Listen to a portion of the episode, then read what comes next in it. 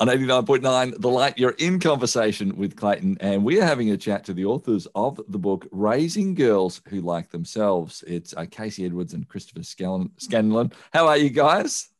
Great, Clayton. Thanks for having us on your show. Thanks for having us on.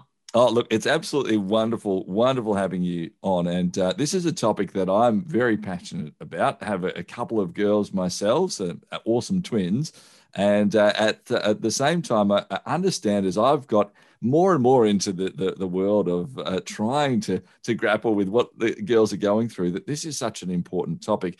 Before we sort of even get into some of the, the key things you've done and some of the research that you've looked into, um, where did the idea of this actually come from, Kasey?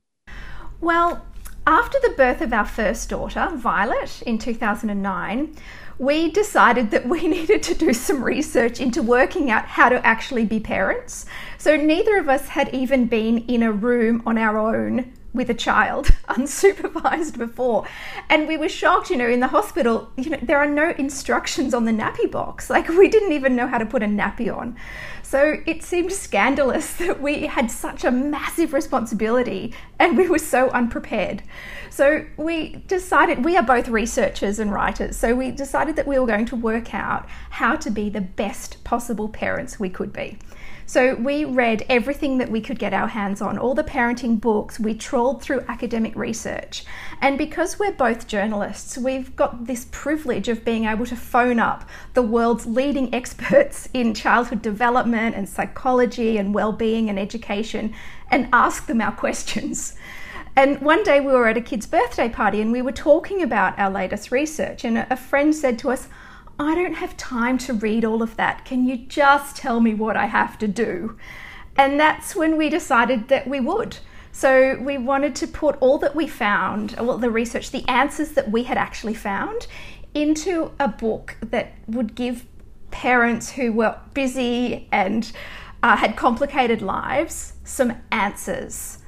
Um, and a big part of what we realized was that we actually needed to start with a goal. Like, what are we trying to achieve as parents? Because as you know, you know, you're far more likely to achieve a goal if you can state it. And all of our research led back to the same thing that what we want for our girls is for them to like themselves because absolutely everything that we hope and dream for them starts from them liking themselves. Yeah. And is that something that is um, even more specific for girls than boys in your research, or is that something that because obviously you're, you know, both your your daughter's there, here she is, she's she's she's home now, that you went, okay, that's just the focus that's going to be. Christopher, was there was there a sense that for you it was actually this is something we've we've done in the research? Girls are the one we really need to focus on. I think I think we do. I, look, I, I think what I would say, I'd preface that by saying, look, I think a lot of the strategies that we found and that we report in the book all work equally well for boys. But we're not the parents of boys, so we really can't say that.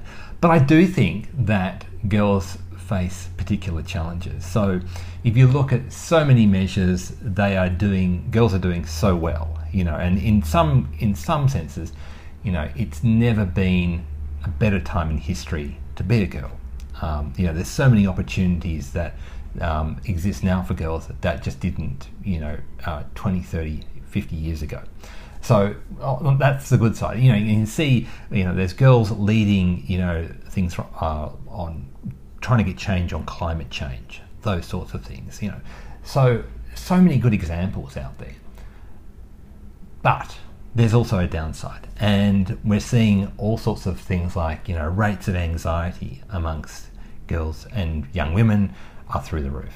Um, we're seeing instances of self harm, um, girls feeling um, that they don't really own their bodies, that they, you know, have to send when they get a little bit older, um, beyond the, the tween years, um, that they kind of have to send sexy photos of themselves in order just for a boy to, you know, notice and talk to them. So we do think that that is something which girls are really grappling with now, and I guess that's part of you know liking yourself. If you can develop that firm foundation, then you know you, you can at least ward against some of those problems that are down the track. Yeah. Um, I, I know that uh, Kasey, you guys said, look, we're going to focus on seven qualities um, in this book. Now, we, are obviously not going to be able to cover off all of them. That's the point of a book, right? That's the idea. But um, are you able to, to mention sort of what the seven qualities are? And maybe we might just sort of jump into one or two of them and, and talk a little bit more about them. Yes, sure. So let me reel them off. The first one is a power perspective. Now, that's a word that we came up with, um, but it pulls together a few um, concepts that exist in psychology an internal locus of control, which is the idea that you have the power to control what happens in your life rather than deferring to powerful others like social media or friends or boyfriends um, that, and it, it's also about um, believing that you have the resources to cope no matter what happens in your life, that you will actually be okay.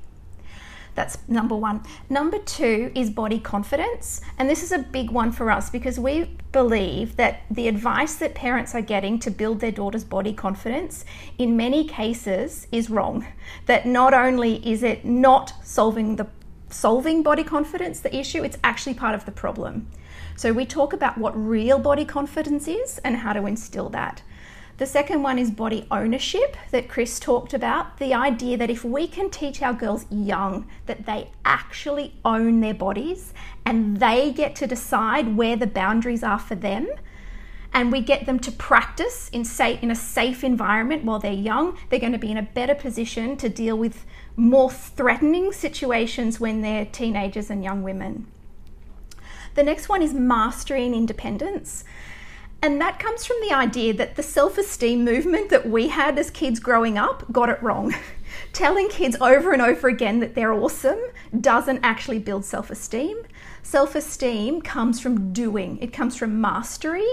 And the road to mastery is actually paved with struggle.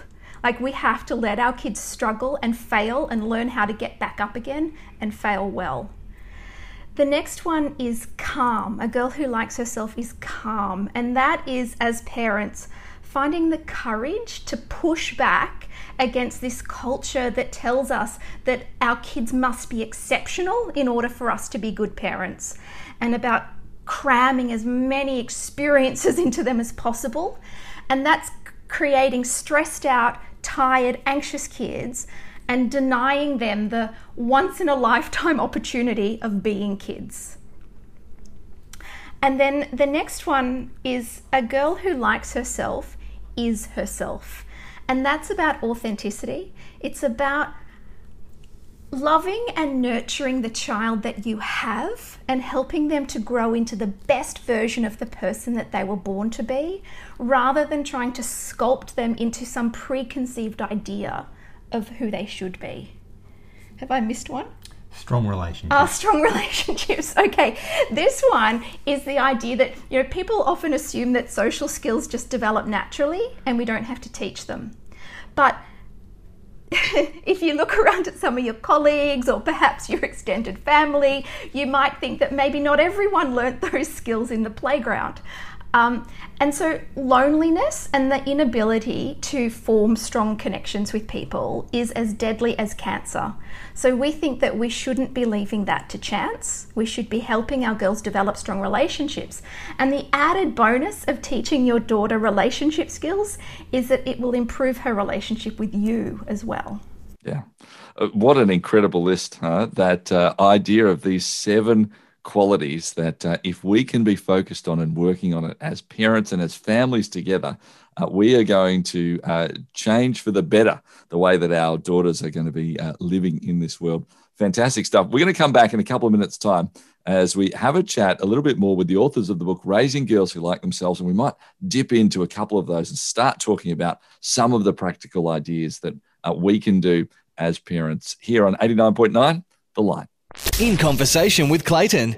89.9 The Light, you're in conversation with Clayton and uh, the authors of the book, uh, Raising Girls Who Like Themselves, uh, Kasey and Christopher, joining us at the moment. Uh, Kasey Edwards, Christopher Scanlon. And uh, we've been talking about uh, the fact that, you know, as you guys had daughters, that suddenly you went, we, we've got to we got to start upskilling ourselves as parents. And you mentioned, you know, you're both researchers and writers and journalists. And so have this opportunity to go and uh, base a whole lot of the work that you've done on research. And we mentioned the seven qualities just before um, that you're saying, look, this is what this book is about. This is what we want to focus on. This is how we believe that we can raise girls who like themselves and then they're going to be better women as they go into this world as well. Uh, just before we dive into a couple of them, um, in terms of the research, um, how do you know as you go about it? Actually, this is the best one that we should be focusing on. Uh, this is part of your job. This is part of what you do as journalists and researchers. But I'm guessing there's a whole lot of reports out about what we should be doing with kids, some that might even conflict. So, how did you even work out the, the, the right resources to go to? I think it's, um, you know, you just got to re- keep reading broadly um, and really sort of keep going into a lot of the information and the depth of the information. So, for example, a lot of the studies you read, you're quite right, they do, you know, you can easily find a conflicting study, and you kind of go and read it and go, well, um, you know, is this really talking about the whole child? So, a lot of the research that you read now uh, on, you know, about children and raising children, there's a real focus on brains. And it's almost like they focus on, okay, just children are little people, little, you know, life support systems for brains. and the brain is the whole thing. And we kind of think, well, that's important, um, but there's also a whole person there. And, you know, there's social, there's cultural, there's political, there's a whole lot of other things in the environment which kind of, you know, affect how we interact with each other. There's other people in that environment as well. And so, it's, okay, brains, studying the brain will get you so far and showing the different parts of the brain light up. But then you've got to think about kind of how does that actually pan out in the wider scheme of things. The other th- part of that is that we've kind of, you know, had access to people who, you know, a neurosurgeon, one of our friends, and he just admitted, look, we hardly know anything about the brain. We, yeah, we know that part lights up, we don't know what that means. Um, you know, so often you read these books and they sound very convincing and people make all sorts of claims, but then you actually look at the backgrounds of some of these people and you talk to the people who actually, you know, actually cut skulls open and they will tell you, yeah, it's kind of right, but it's also they're taking a bit of a leap in the dark there. So you've got to question a lot of this stuff. And, you know, just because someone comes out with that latest, greatest theory, you've also got to put it in the context of you know all the other things you know as well, and just keep reading. The yeah. other thing is that we really had to force ourselves to keep an open mind because often we parent as we were parented. Mm. And, you know, I'm sure the listeners will identify with this that, you know, you bring your kid home from hospital and then suddenly all these things just start falling out of your mouth that you, your parents said to you 30 years earlier. and it's almost like it bypasses your brain, they just tumble out. And so, a big part of us was realizing that if we want to break this cycle with girls, with their low self esteem, and the crisis that girls are facing, we are going to have to do something different. And in order to do something different, we have to really get very conscious and honest with ourselves about how we were parented and how we are parenting and make a conscious decision about what baggage we want to keep from our childhood and what we want to dump. And we found along the way that a lot of our baggage we couldn't drop, but being conscious of it meant that we could choose not to unpack it in front of our kids.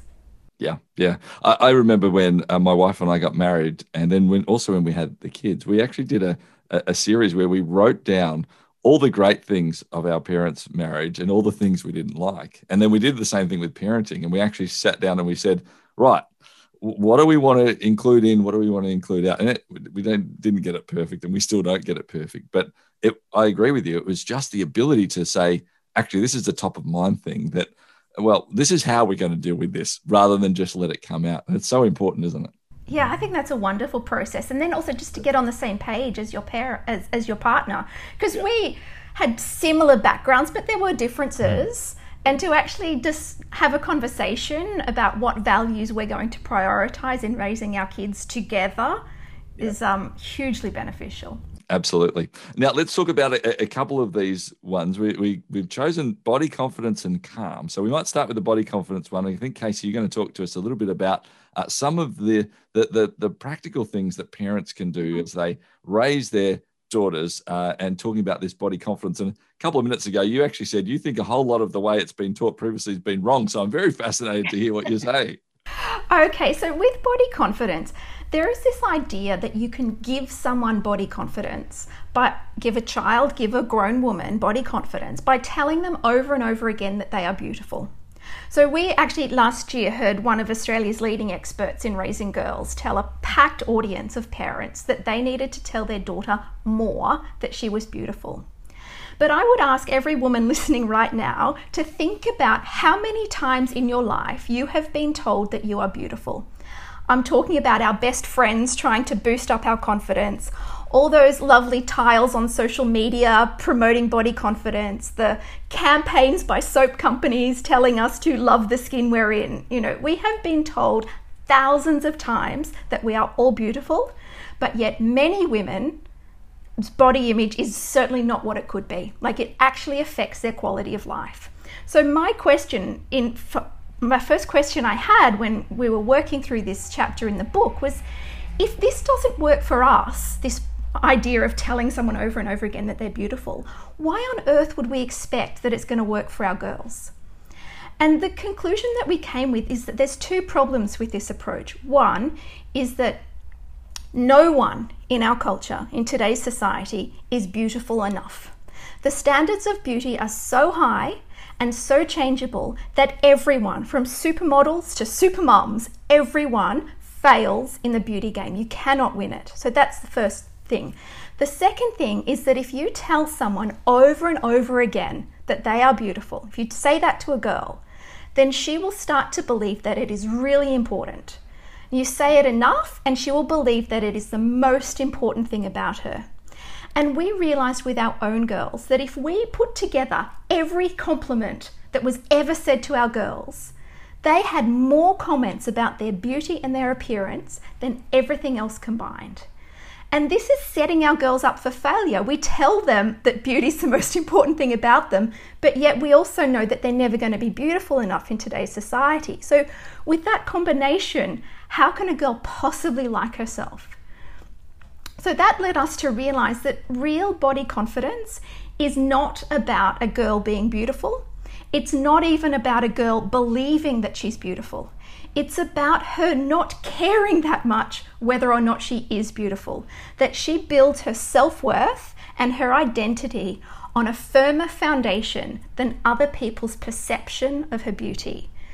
And I'll give you three strategies I mean, there are many th- things that we need to do to arm our girls against the, the beauty culture because it's so strong. But here's three things that um, your audience can do right now. The first one is limit the comments that you make about your daughter's beauty. Now, this doesn't mean that you can't ever tell your daughter she's beautiful. You know, our girls know that we think they're beautiful, but they also know that we don't care that it's not important to us. Of all the things that we love and value about our girls, beauty is not even on the list. Okay, so that's the first one. Talk to your girls about the things that they do and their values and who they are. The second one is to stop talking about the appearance of bodies in front of your children. Your own bodies, their bodies, other people's bodies. And that's positive or negative. So, even positive comments about bodies reinforce to children that beauty is really important and that they're constantly being judged and measured by how they look. So, that's the first two. The third one is tricky. the third one is to get the village on board. So, we found that while we stopped the conversations about beauty and appearance, it was happening around us with particularly certain members of our family. Like our parents are of the generation where they uh, measure and regard everyone in terms of how much weight they have lost and gained. So we've had to have a very awkward conversation, and I'm not going to lie, this was not easy. Conversations with certain members of our family to say, please don't talk about appearance in front of our girls. So, look, my mum flat out does not agree with us. She thinks that, you know, complimenting someone on losing weight is like the, the highest compliment you can give someone. And so I've had to say, look, mum, that's fine. Like, be nice to whoever you want, but please don't be that kind of nice in front of my girls. And look, it's really hard to have those conversations, But it is so important. Grandparents, in particular, have huge influence over children's body images because, you know, they're granny, you know, that children love grandma and really value what she says. So it's very important to get the village to help you build your bo- your daughter's body confidence. Yeah, what incredible advice and ideas! Uh, that I love that. Absolutely love that. Um, uh, Christopher and, and, Kasey, you're right to stick around for one more break, and we'll, we'll discuss calm as well. We'll pick out that one. Is that all right? Yeah, yeah sure. Absolutely. Awesome. We're having a chat to the authors of the book, Raising Girls Who Like Themselves. Isn't this just a fantastic conversation? Uh, we're going to be back talking about how do we help our girls uh, as they are calm about life. That's on the way next year on 89.9 The Light. In conversation with Clayton. On Melbourne's Positive Alternative, 89.9 The Light, you're with Clayton as we have a chat to the authors of the book Raising Girls Who Like Themselves, uh, Kasey Edwards, Christopher Scanlon. Um, and we've been talking about as they've ra- raised their daughters, uh, they went, look, we've got it. We've got to write this book. We've got to do some research. We've got to understand. They've given seven qualities, uh, as we talked about, that they focus on in this book all grounded in research. And we've talked about uh, those already. We've really dug into one of them. We want to dig into another one now, Christopher, around calm. So the idea of um, teaching somebody calm in the first place is an interesting idea, and especially our, our kids and our girls. What do you mean by that? Well, it's kind of getting away from something that I think has kind of crept in over the last 10, 20 years into parenting, where, you know, you have to kind of open up all these opportunities for children. And I think we kind of equate, you know, good parenting now with, uh, you know, extracurricular activities and kind of, and you as a parent, uh, you know, end up as a bit of an Uber driver, going ferrying children from one, you know, extracurricular activity to another um, throughout the week. And you know, we know we know of families who you know don't get into to, with young children don't get into seven eight um, at night they're feeding the kids in the car on the way early in the morning or late at night and this comes i think from a real place of love you know i think parents want to do the best for their kids and i think with daughters in particular um, you know, there's a concern. Oh, you know, um, girls have been and women have been uh, shut out from these activities for a very long time. We really want to allow our kids to experience all of the, the what the world has to offer, and we really want to make put our, our, our, kids and particularly girls on that path to success. So I think it comes from a really great place. But I do wonder whether it's gone too far in the other direction, and we're not giving kids that time to be to have that downtime and that time out even where they get to know themselves. So they're always on, they're always performing, they're sort of overloaded. And I think that thing that comes back to that, you know, our standard for being a good parent now uh, is having an exceptional child. That there's, almost an arms race, you know, to kind of pack in so much to, to the week, and we, we're trying to cram in so much for our, for our kids. But I think that the flip side of that is kids never get to know who they are and that time alone for introspection, for reflection, for you know getting to know who they are and what they want to do, rather than yeah. what our dreams and future is for our kids.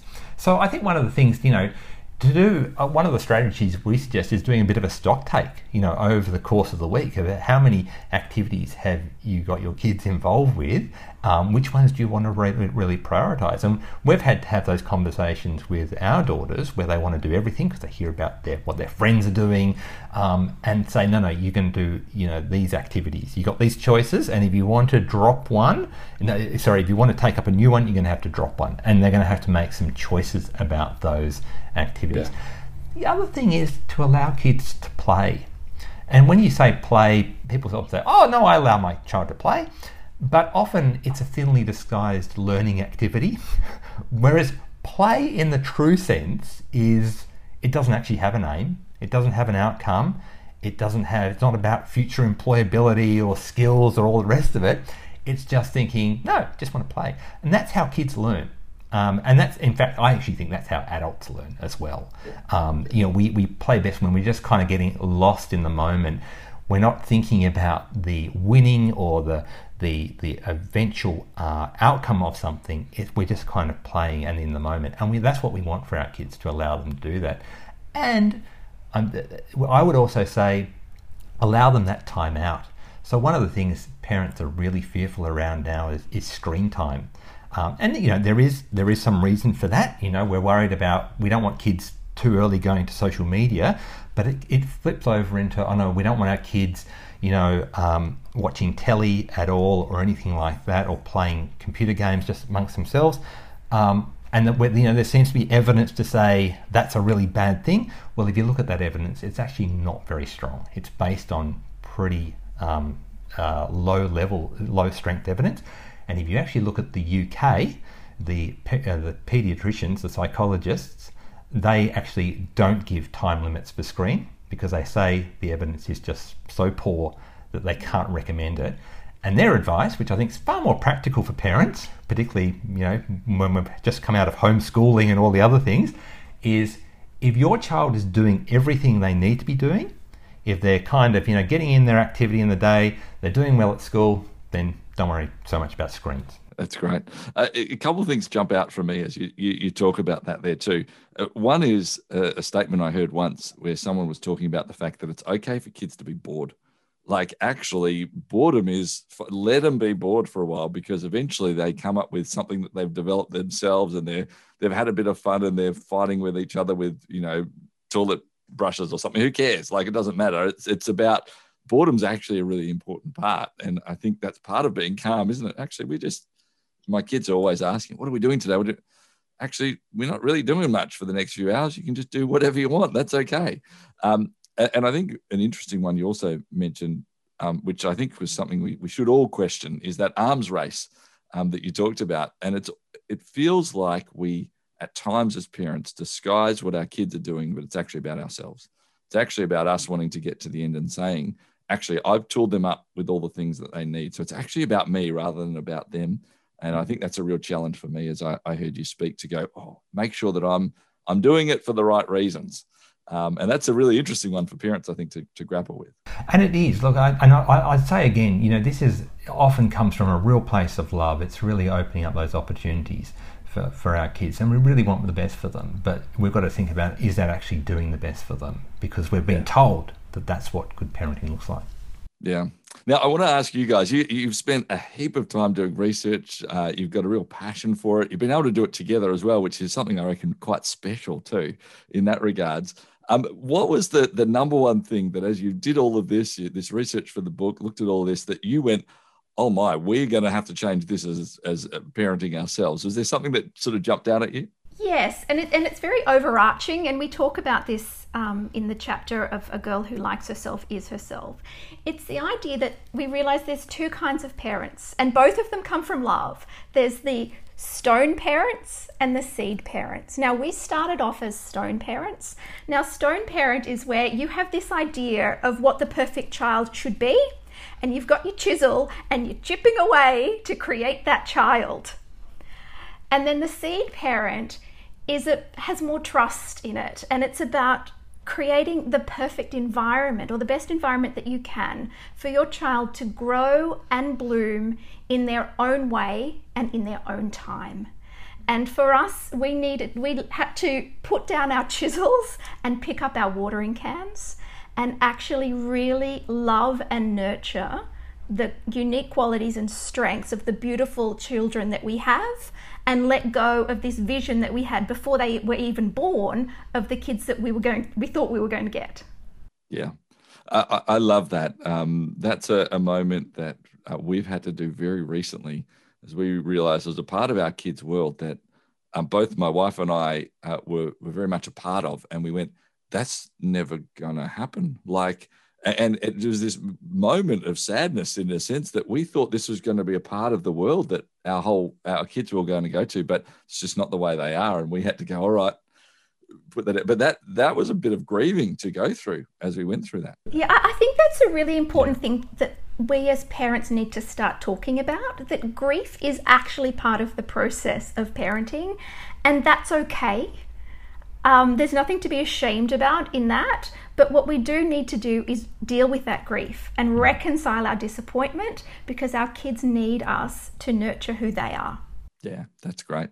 Um, final question from me because we've had a heap of your time, so thank you so much. Um, but I really am fascinated by this, and I think hopefully, as people are listening, we, are going to be able to be better parents uh, overall as we go forward. Final question for me: as somebody sort of finishes reading these as the seven qualities, they put the book aside.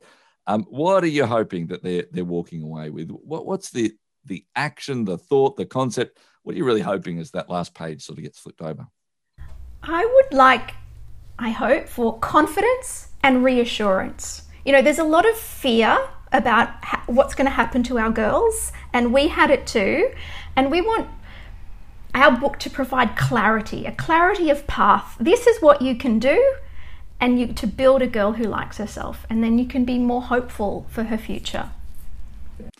Um, Christopher, is there anything from your perspective, or is that sort of the same idea as well? I think there's really two things. It's, it's, it's about there's a series of practical strategies. Something we we really wanted to do in the book was you know it wasn't just going to be a, a theoretical take. Here's all what the research says, but let's actually you know say what these what, what could be some real practical strategies that you could do immediately or you know in the coming weeks months. But also if they don't work here's some foundational principles to go back with because not every one of our strategies is going to work in your family in every family but let's go back to the basic principle and let's work from that. So hopefully it, it, it, um, if nothing else it inspires that those conversations with partners with families um, and that thought process about you know what could we do differently and, and what's not working and what is working yeah Wonderful stuff. Well, we wish you all the best with raising girls who like themselves. I'm sure it's going to help so many people, uh, as certainly as hopefully even this interview has as well. So uh, good luck with that, and I'm sure we'll we'll be hearing more uh, from you guys in in this area as we go forward uh, in time as well. But thank you so much for your time. Thank you, Clayton. Thanks, Clayton. Christopher Scanlon and Kasey Edwards, the authors of the book Raising Girls Who Like Themselves, here on 89.9 The Light.